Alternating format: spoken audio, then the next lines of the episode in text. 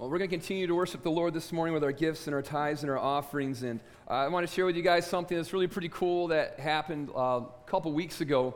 North Rock Church, who was meeting the, meeting the Sheraton Ho- Hotel. I can't talk. It's what I do for a living, but I can't do it now. At the Sheraton Hotel in Ann Arbor on State Street, North Rock Church was meeting in there, and they moved in there. Um, 242 used to meet there before 242 met here, and now meets over yonder. And so uh, they, they contacted us and they came and they wanted to see how we set up the theater because they're actually moving in to the theater now. And so they came in. You guys, it's a great move for them. And I'm happy that, uh, you know, there'll be some church that gets to see the horror movie Science Next to Kids check-in. But it's not us anymore. But what's really cool is they came and they looked at it and we, you know, had our people accessible to them so they could answer questions. How do you do church in the theater? And we said, we have no idea, so we're getting out. Uh, but... Um, they were like, wow, you guys do a great job. And are you guys selling any of your staging or anything like that? And so uh, we talked to them, and I said, here's the deal. I don't, we don't like selling stuff because we're brothers and sisters in the body of Christ. So you guys can have our staging and you can have our carts and all that kind of stuff.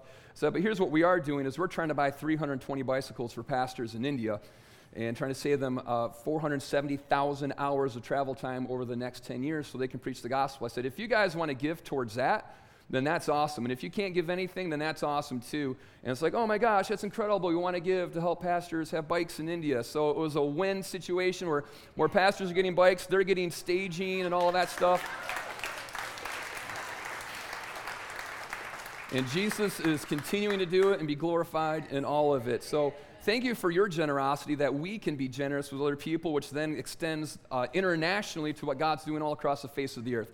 So, Father, as we give to you this morning, Lord, we think of North Rock Church. We thank you that they're here in our city, God, that they're laboring with us to see more people be adopted into the family of God. And Jesus, in their services that are going on this morning, God, we pray that your presence would be poured out, that lives would be forever changed, that healings would come, that marriages would be restored, that hope would come. And Jesus, as they move into the theater, we pray that you would continue to grow them and increase what is happening there. Jesus, thank you for North Rock. Put your blessing on them and the work that you've called them to. In the name of Jesus, we pray. Amen. Amen. Amen. Well, as that's being passed around, if you have your Bibles with you this morning, go ahead and turn to Isaiah chapter 60. That's where we're going to be hanging out today. And oh, I just want to say it is so humbling to be here. I'm trying to get my thoughts together because all I want to do is cry as I look out and I see what it is that God has done. Uh, if we just look at just our recent history, getting this building was a miracle. In 14 days, you all gave more than I ever could have hoped for so that we could move into this building and we could see the next chapter of Radiant Church start and reach more people for Jesus. And maybe the bigger miracle is that then in 13 days, uh, we renovated this place and turned it into what it is that you see today. And if you were here at all this week, you probably thought this is never going to happen. Like this is this is miraculous. And our tech team, I mean, they've been living here for the last week. They're incredible. Yeah. And so many other people. I think Scott has a cot set up in the shipping container on the side. And, uh, you know, Jared's just been here all the time, and, and, so many other people have just not only been pouring financially into this, but they came here, and there was uh, sweat and tears and a little bit of blood that went into getting this place the way it is that you see it. And just as your pastor, this is, it's such a blessing to me to see that this isn't about me. This isn't about even Anna and I or the team that came here to start it, that this is about what God is doing here. And you're all a part of that, and your hearts are connected to it, and you're behind the vision of what Jesus is doing. And it's because of that commitment to it that now we're seeing what it is that God's doing, and it's going to propel us into the future because this is just the beginning. This isn't the start. That made no sense. I'm sorry. this is just the beginning, it's not the end. I remember the beginning way back in the day, because this church was one person at one point. When I was in the World Prayer Center in Colorado Springs, and I was praying, and God spoke to my heart about going to plant a church, and we were one person. And then I called my wife, and she was in LA, and over the phone, I told her that we were going to do this, and God spoke to me, and she started crying, and they weren't happy tears. And I thought, there wasn't a lot of wisdom being exhibited on my part. I had a lot of growing to do in that area. But our church grew to two because she was committed too. And then I didn't know what to do. I had a vision for what it was that God wanted to do. He put that into me in a moment, but I had no idea how to get started on it other than to make my wife cry uh, over the phone, you know, across state lines. And so I came back and I was all excited and started scouting out a location, and God spoke to us about Ann Arbor, Michigan. And so I'm like, all right, now we got to raise money. And I was like, I don't have money, but it takes a lot of money to do this. Stuff's not free. And so we wrote these support letters and sent them out to all our friends and families. And we're like, we're going to raise $125,000, and we got $500. And I was like, I am the worst person in the world at raising support. So, Jesus, you better do something in this. And Jesus miraculously provided so that this could happen. When I saw him, there was no way it ever could happen. And then I was like, we need a team too, because we can't just do it on our own. And so I asked, the first person I asked, cast a vision for what we're going to do at Radiant Church Ann Arbor, and God's going to move on the oppressed and set captives free, and it's going to be awesome. It's going to change the city. And they're like, no. All right. And so then the second and third person I asked, they also said no. So I'm a terrible at raising funds, and I'm terrible at recruiting people, which means I'm going to be an awesome church planner. And I'm like, Jesus, what is going on? But then he recruited, there were seven people. Radiant Church grew to seven people, left everything, and came over here to start this church. And we still had no idea what it was that we were doing, but we had this vision of what it was that God was going to do if we would be faithful and if we would be all in on it. So we got together. We had no jobs. We had no money. So everybody came over to my house and ate. Cause my wife was working part time. So we, you know, we made like family meals that we got together and we enjoyed those things. And we prayed and we fasted because we didn't have money for food. and we dreamed about what it was that God was going to do. And we began to just make friends with people and cast vision and invite them in. And Jesus built it to 25 people. And we thought we were on top of the world. And then we started and we are like, we're going to have hundreds of people. We had 50 people, but it was still awesome. And four of you are still here from day one when we were just awful and had no idea what we were doing. But God continued to build it. And now, four years later, look at what Jesus has done.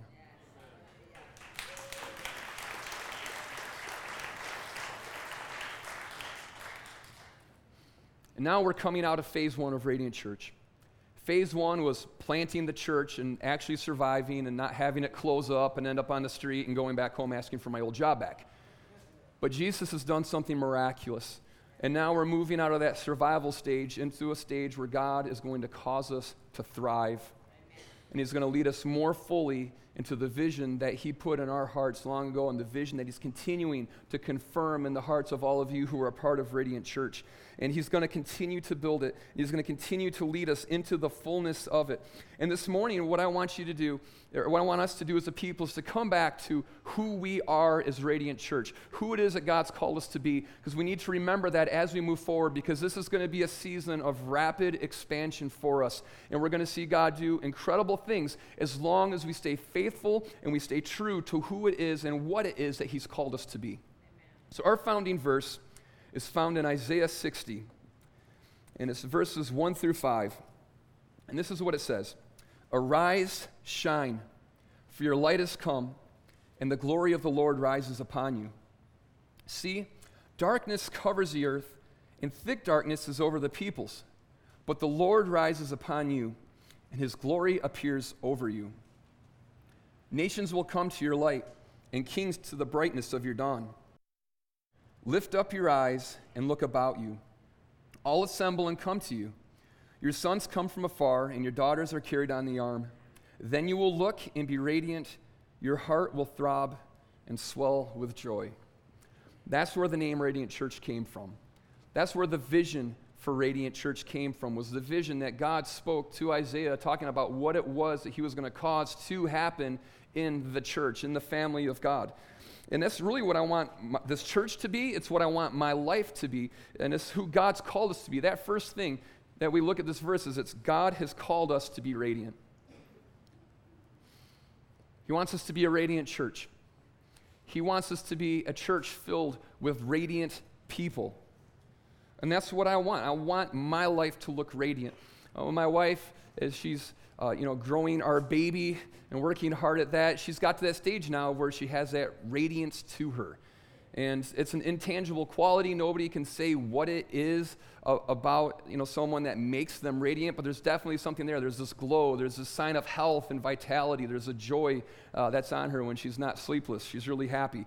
Uh, but there's something about her that's just radiant. And you all know what that means. You've seen that on other people. You can't define it, but it's there. You recognize it in someone. And that's what God's called us to be spiritually, as a people who are radiant.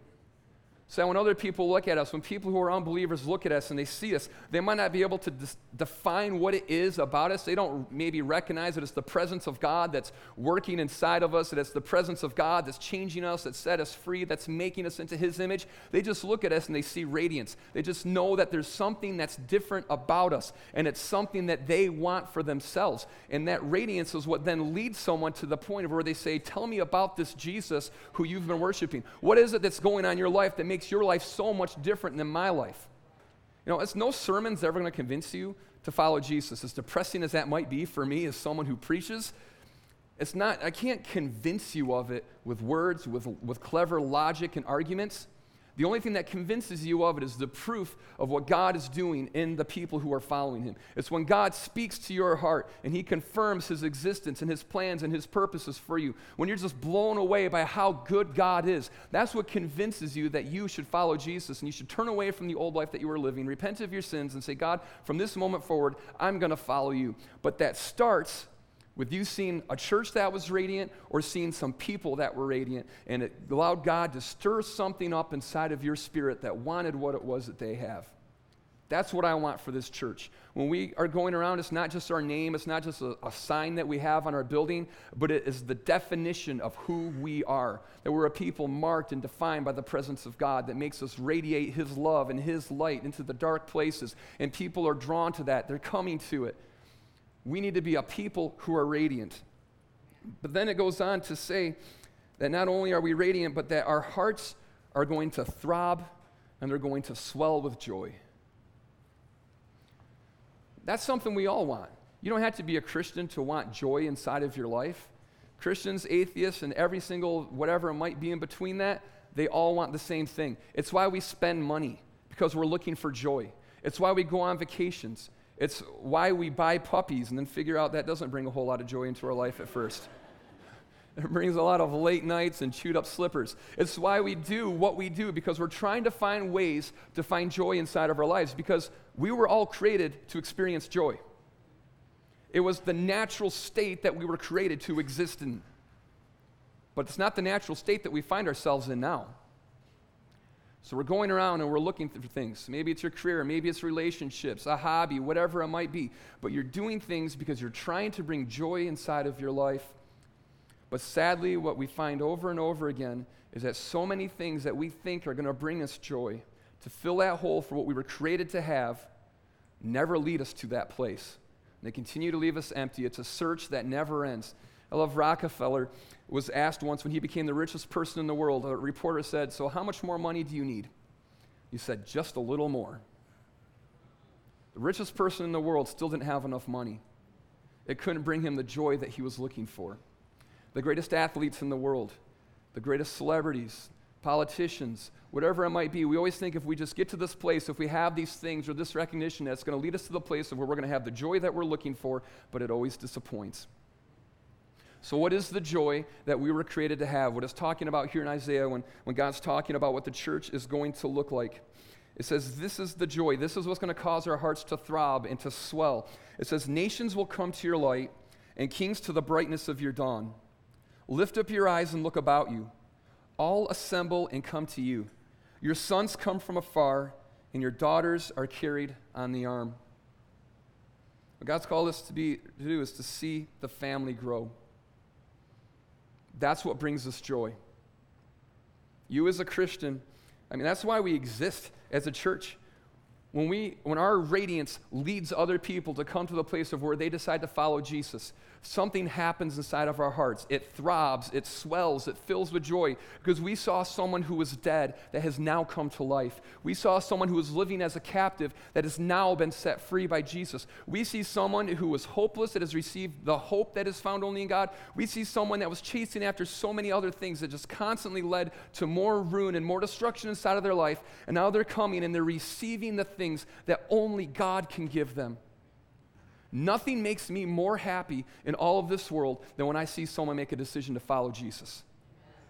There is nothing greater in this world. And that's the joy that you were created to live inside of. That's the joy that we as a church were created. If we're not seeing that happen, we're not going to be a joyful church because we're not living up to what it is that God's called us to be. We're not living according to His design, intents, and purposes for our life. If we want to have joy inside of us individually and as, as a church, if we want to be a joyful church, then we have to be a people that are committed to seeing the family grow. Because I was once far from the family.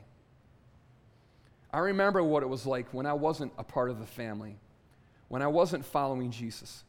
I remember living in the disappointment of all of the, the broken hopes that I had for this was going to make me happy. This was going to bring me joy. This is where I was going to find my purpose. This is where I was going to find fulfillment and never finding it and just seeing destruction come into my life from everything that I was trying to do.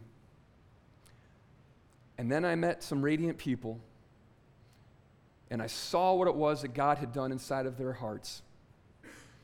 And I wanted that inside of mine and it changed my life forever.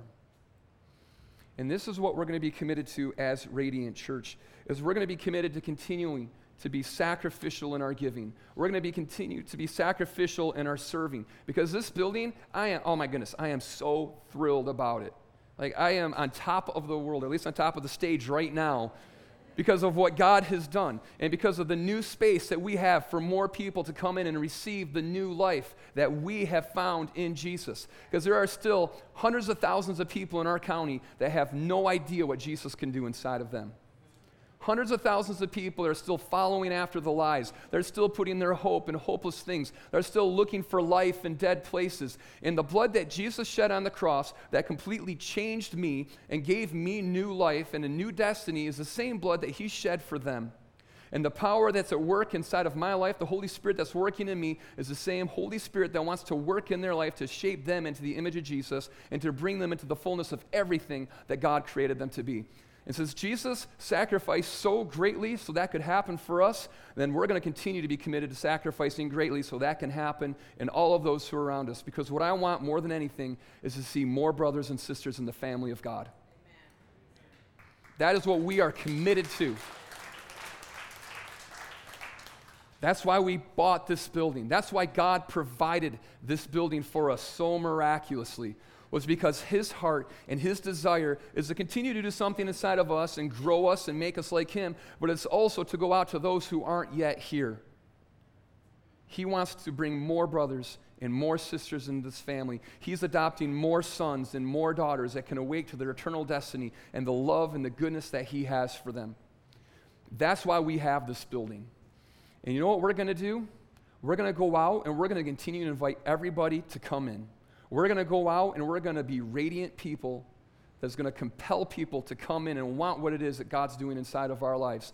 And this is what we're, we're going to do a second service. So, this, like, make me do a second service. Invite so many people here and tell so many friends and family about what Jesus is doing. Tell them what God can do inside of their life. You don't have to bring them to church for them to become a Christian. You can tell them yourself about what Jesus has done. You hear me tell you every single week, it's all over your Bible look for those divine opportunities to tell people what it is that Jesus has done and how it is that they can receive new life from him. That's primarily how evangelism has always been done in the church. But in, you know, the last couple generations, we've kind of flipped things around to where we think I got to invite my friends to church so the pastor can tell them about Jesus, but that's not the way it works.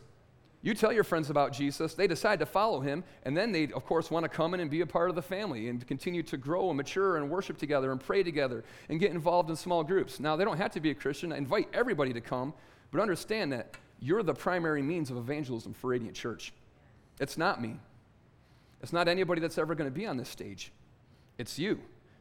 It's the people that God has given you influence in your family, your friends, your coworkers, divine appointments that God sets up for you in coffee shops and on the streets and wherever else it might be. God wants to do miraculous things through you. He created you to be radiant. You don't have to bring them in here to experience the radiance of God, it's inside of you.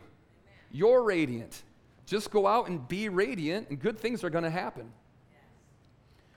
And we're going to add a second service, and when that one gets full, we're going to add a third service.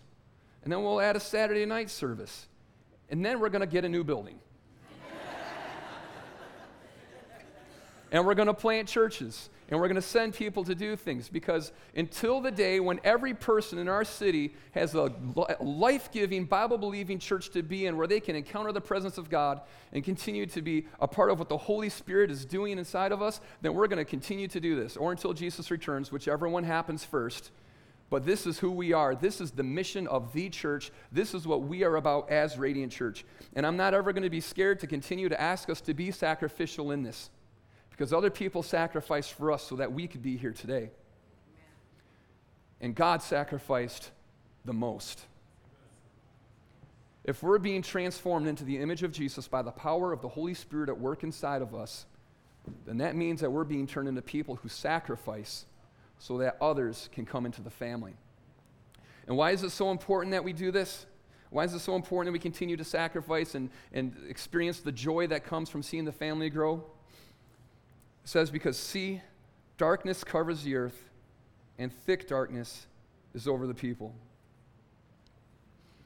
I don't have to tell you that we live in a dark world. You just have to turn on the news. You just have to think about what's happening in the lives of your friends and in your family, and your coworkers, to see how they're living under spiritual oppression, to see how they're living without hope, to see the purposelessness in their lives. Look at the addiction that we see. Look at the abuse that we see, the suffering that we see. It's not just in third world countries, it's not just in big cities, it's in our city. And that darkness that we see should never be something that scares us. It should never be something that causes us to be timid and to back down. It should be something that compels us. We need to find it unacceptable for that kind of darkness to exist inside of our family. It needs to be unacceptable for that kind of darkness to exist inside of our cities and in our workplaces. It has to move us to tears. We have, it has to move us to our knees because we've tasted and we've seen God's goodness. We know what it is that God can do inside of us. We've seen it firsthand. We're experiencing it corporately together. And people are still living so far from that because other people just haven't done their job and created spaces of where they can encounter God and His goodness. It was so unacceptable to God that Jesus gave up the glory of heaven, gave up so many divine rights that He had, and humbled Himself to come as a servant of all, to come to be beaten and abused and killed by the people that he created and that he loved so much. Why? Because he looked on us and he looked at the darkness that we were living in and he found it unacceptable. And he wasn't scared of the darkness. He didn't retreat from the darkness. He didn't try to say, I'm a holy God. I need to just, you know, keep myself away from it. You're all on your own he dove headlong into the darkness so that he could dispel it, and so that he could bring light, so that he could bring life. He sacrificed everything for that. And we need to see the darkness. We need to recognize it for what it is. We can't live with our heads in the sand. We can't live saying, well, this isn't affecting me right now, or maybe, you know, my, my spouse and my kids were all okay, so I just got to try to protect them and keep them safe. Oh, that's not, that's not the life that God's called us to. That's not the image of Jesus. That's not what a Christ life like Christ-like life looks like. He's called us to dive into the darkness. And we don't have to be scared of it. So I love this quote. It says that all the darkness in the world cannot extinguish the light of a single candle. Have You ever realized that? We think darkness is strong. A lot of times we think that the, the opposite of God is Satan. No, it's not. God is all powerful. Satan is nothing compared to God. Satan has been defeated on the cross. They're not equals. And if God is with us, who can be against us? Do we really believe that God's purposes and plans are undefeatable? Because if we believe that, then when we see dark places, we're going to shine a light on them. We're not going to say, ooh, it's dark over there, let's get out of here. We're going to light the candle and we're going to run into it. Because you know what darkness is? It's a void where light isn't. How do you get rid of darkness? Turn on a light. It's that easy. Darkness can't overcome light. It has to flee light. It's destroyed by light. And God's called us to be light. Jesus said, You are the light of the world. And that's such a descriptive statement of who it is that we're called to be. If we're the light of the world, what's light for? It's for dispelling darkness, it's for illuminating truth, it's for bringing life and vitality. If that's who we are, then that's what we need to be doing. He said that you don't light a candle and then put it under a bushel to hide it. No. Jesus lit us. We're the candle that got lit by Jesus. And now we need to go out and go into every dark place to bring his glorious light to it. That's who we're called to be. That's what a radiant church is. That's what radiant people are. We have to see that darkness. We can't be scared from it. We can't retreat from it. We charge headlong into it, recognizing that we are light. And that's why it says that because of this darkness, we need to arise, shine, for your light has come, and the glory of the Lord rises upon you. So, that fourth thing is that God's called us to arise and shine. That word arise means it's an active word, it's a statement of standing up so as to take action. And that's what God's telling us to do. You need to stand up for the purpose of taking action. You need to see the darkness that's around you, and you need to say, This is unacceptable. There's no more of this. This will not continue to happen in my life, in my family, in my city, whatever it might be. But I'm going to stand up for the purpose of action and seeing it dispelled. And then the word shine, it actually means to emit light, or more descriptively, to become light. What God has called us to do is to become light. That's what Jesus says that Jesus is the light of the world. And then he goes on to say, Now you are the light of the world. That's a pretty big passing of the torch. So, how is it that that happens? How is it that when people look at us, they see Jesus? They see the light, the radiance, and the glory of Jesus. How does that happen? It goes on to say, For the glory of the Lord rises upon you. The reason that we're able to be light is because God's glory has come upon us. And what that means is His presence. The presence of the living God is on you. When you made a decision to follow Jesus, it wasn't just that your sins were forgiven, that you had this future hope of a resurrection of your body and eternal life with Jesus. The Holy Spirit came and He began to dwell inside of you. You were made the temple of the living God, the place where his glory dwells. And now, everywhere you go, the presence of God is. Into every dark situation where you go, you're able to be light. You're able to be Jesus, the image of Jesus to the people who are around you, because the Holy Spirit, who empowered Jesus to do all of the miraculous works and signs and wonders that he did, is the same Holy Spirit that lives inside of you. The Holy Spirit who raised Jesus to life from the dead is the same Holy Spirit that lives and operates inside of you we can be the image of Jesus. We can be the light of the world, not because of us, but because of God in us. And as I look at what this next chapter for Radiant Church is, this is what I see. We're church of like 225 ish right now, which is awesome that God's done that. But what I see is a church of 500 is this next phase that we're going into. 500 people who are hungry for the presence of God. 500 people that are recognizing that they have been called and empowered to be the light of the world by the Holy Spirit inside of them.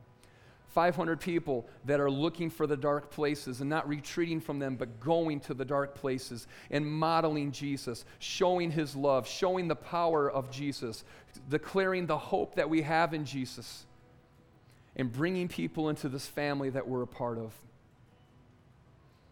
And then after that, it's a whole nother chapter, a whole nother chapter for Radiant, and a whole nother vision that we'll do another time because I don't want to freak you all out too much today. But this is where we're going, and it's going to happen a lot sooner than we think. As long as we stay faithful to who it is that God's called us to be, and as long as we stay faithful to what it is that God's called us to do. It's time for us to be a radiant church more than ever before. Our city needs us more than it's ever needed us. And God has prepared us and blessed us more than He ever has before. And it's all for that purpose. We're going to go to the lost. We're going to go to the hurting, to the oppressed, to the abused, to the brokenhearted. We're going to go to the addicted. We're going to go to the hopeless.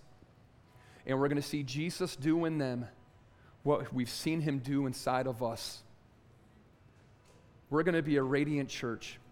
We're going to be the most joyful church because we're seeing the fulfillment of what it is that God's called us to. We're going to throb and we're going to swell and we're going to be filled with joy because we're going to see it happen. The sons and daughters who are far from God are going to come back to his home. From every nation, every tribe, and every tongue, Jesus is building himself a family. So, this is what I'm asking of you today. It's time for us to recommit. All through Scripture, whenever God's doing something miraculous and you're moving into a new season, they do a couple of things. Is they revisit what it was that God spoke to them and who it is that God's called them to be. And oftentimes they build this altar as a way of remembering what God has done and as a way of saying, God, we're committed. God, we remember. God, this is what we're going to live for. And today we need to build an altar inside of our hearts. Say, God, thank you for what you've done. Thank you that you've provided this for us. And God, we're recommitted. We're re upping more than ever before. Jesus, so that you would receive glory, so that you would receive honor, so that our city would receive life, so that the, the oppressed would be set free, so that life would come to dead people, Jesus. Our life is going to be lived for you.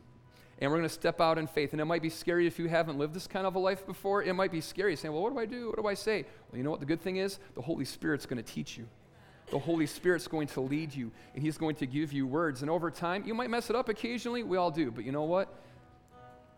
When I fell off my bike, when I was learning to ride my bike, my father didn't say, Jeremy, I'm taking the bike away. You just weren't ready. You're no son of mine. He said, Get back up. He held that bike and he helped me get going and let me go again. And I went a little farther and then I fell and then he picked me up and did it again and again. That's the heart of a father. That's the heart of your heavenly father. He just wants you to try. He just wants you to grow in it. That's what He wants of us. And so we need to say, Jesus, I might not know how to do it, but you do, and you live inside of me. God, I might not know what to say all the time, but you know what to say. So I'm going to listen to you, and I'm going to hear the Holy Spirit give me words to speak to people. God, when you tell me to pray for someone that they'd be healed, Jesus, I know I can't heal anybody but you seem pretty good at it. So by faith, I'm going to pray for the sick. I'm going to continue to pray for the people I've been praying for for years, and they're still not following after you. But I'm going to keep praying for them because I know that persistent prayers are powerful. And it says in Revelation that the prayers of the saints are gathered in the censer before the throne room of God, and at just the right time, He adds His power to it and He sends it back down to earth. And I'm going to keep praying for the lost. I'm going to keep praying for my friends and family that don't know Jesus yet because Jesus' heart is for them. And He hasn't given up on them. And I'm not going to give up on them either. And I'm not going to be discouraged. Jesus, I'm going to continue to sacrificially give. I'm going to continue to sacrificially serve because my life, it's all for you. Every part of it. I have such a short number of years that are on this earth. And then there's eternity and everything that I spend just selfishly on myself, it won't do me any good when I'm dead. But it could do someone else a whole lot of good right now. And there could be eternal rewards that come from that. It's time for us to re up and to recommit.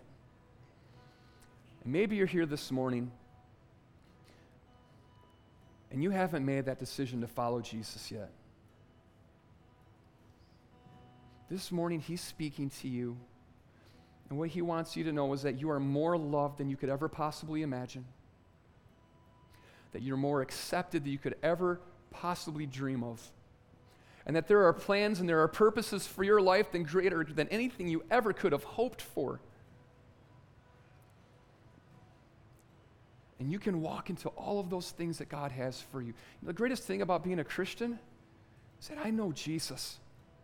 It's not just that I hope that there's a God or I hope that there's a purpose in my life. I know the purpose in life. I found him. I've found the one who loves me and accepts me.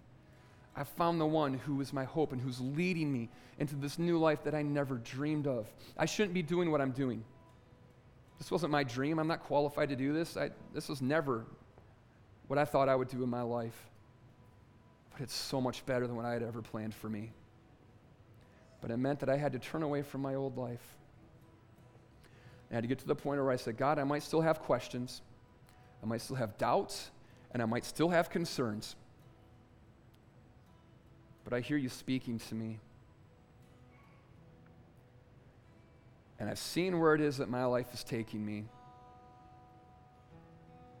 And I'm willing to leave that behind now so that I can have the life that you alone can give me. I'm willing to leave all of these other things behind and follow after you so that I can know you.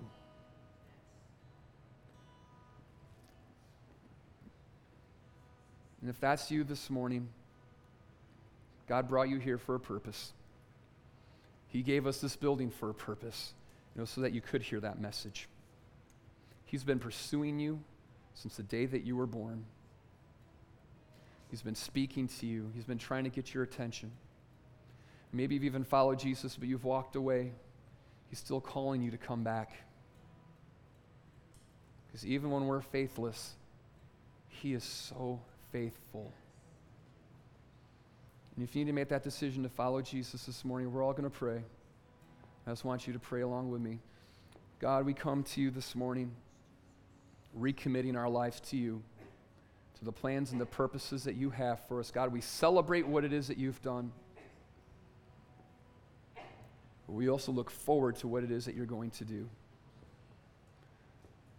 God, this morning we build an altar in our hearts. We're committed to you, we're committed to your kingdom, we're committed to seeing your family grow. And this morning, if God's been speaking to you and you know that you need to enter into a right relationship with Him. If you want to know Him, if you want to see life and hope from Him, and just as a sign of that to me, would you just raise your hand with every eyes closed and every head's bowed, but just as a sign to say, God, I want that life that you have to give. Would you come and would you do that in me? Thank you. Thank you for that. And right where you are, I just want you to pray this Father, forgive me.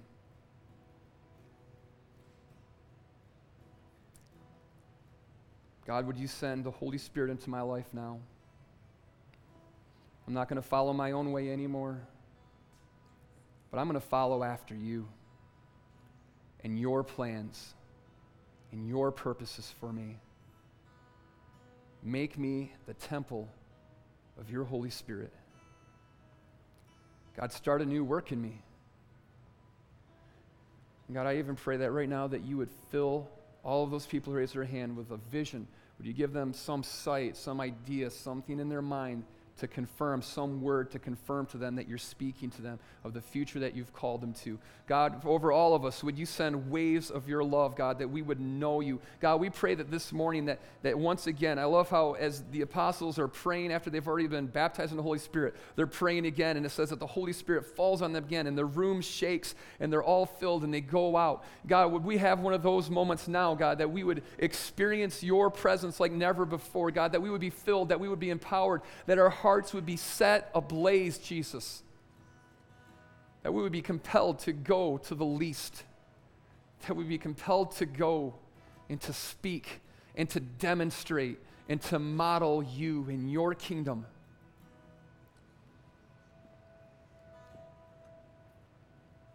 God, thank you for this new beginning in our lives of every person who raised their hand. Thank you for the new beginning of this new season in Radiant Church. In the name of Jesus, we pray. Amen. Amen. Well, we're going to take communion together and we're going to remember what it is that Jesus has done. And the usher's are going to be passing that out. There'll be two cups, one on top of each other, um, juice on the top and the bread one on the bottom. And I want you to just hold on to those. while we continue to worship for a little bit. And then I'm going to come back up and we're going to take the elements together.